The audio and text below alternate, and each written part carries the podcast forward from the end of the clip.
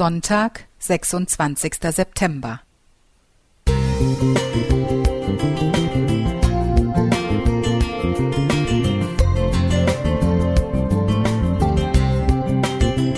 Ein kleiner Lichtblick für den Tag.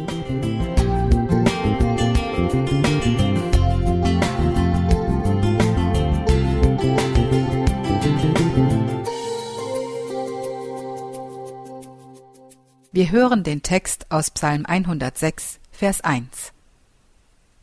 Halleluja, danket dem Herrn, denn er ist freundlich, und seine Güte wäret ewiglich.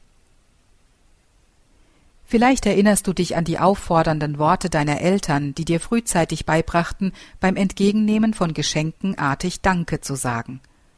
Auch dem Psalmdichter David war dies in seinem turbulenten Leben wichtig geworden – der heutige Bibeltext steht am Anfang von vier weiteren Psalmen sowie im Buch der Chronik. Es ist schon erstaunlich, wie dieser Mann trotz der vielen Schwierigkeiten, Anfeindungen und Morddrohungen in seinem Leben immer wieder Gottes Güte erfahren hat. Mal ehrlich, zweifeln wir nicht auch manchmal an Gottes Freundlichkeit, gerade jetzt zur Erntezeit? Der letzte Sommer war heiß und trocken, so mancher Schädling machte sich über unsere Feldfrüchte her, und die Bauern stöhnten über Missernten. Wenn ich jetzt in meinen Garten schaue, sehe ich ganz am Rand einen kleinen Pflaumenbaum. Er ist dort praktisch sich selbst überlassen und muss sich mit dem begnügen, was der Boden hergibt. Als ich zur Erntezeit mit einem kleinen Eimer zu ihm ging, rechnete ich mit einigen wenigen Früchten. Doch weit gefehlt. Mein Eimer wurde brechend voll, und sogar ein weiterer war am Ende bis zum Rand mit saftigen Pflaumen gefüllt.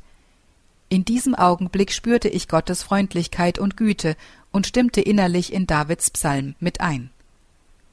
Unserem Vater im Himmel sind wir nicht egal. Die Erde könnte tatsächlich alle Menschen satt machen. Dass dennoch täglich viele den Hungertod sterben, liegt an uns Menschen, an unserer Misswirtschaft und Preisspekulationen. Anstatt zu bebauen und zu bewahren, beutet der Mensch die Natur gnadenlos aus. Man ist dann schnell dabei, dies Gott in die Schuhe zu schieben. Schauen wir genau hin, dann sehen wir, wie Gott uns immer wieder mit allem versorgt, was wir brauchen.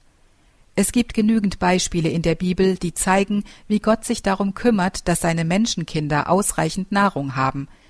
Essen und Trinken sind Bedürfnisse, die Gott in uns hineingelegt hat, aber er weiß auch, dass Brot und Wasser allein nicht ausreichen.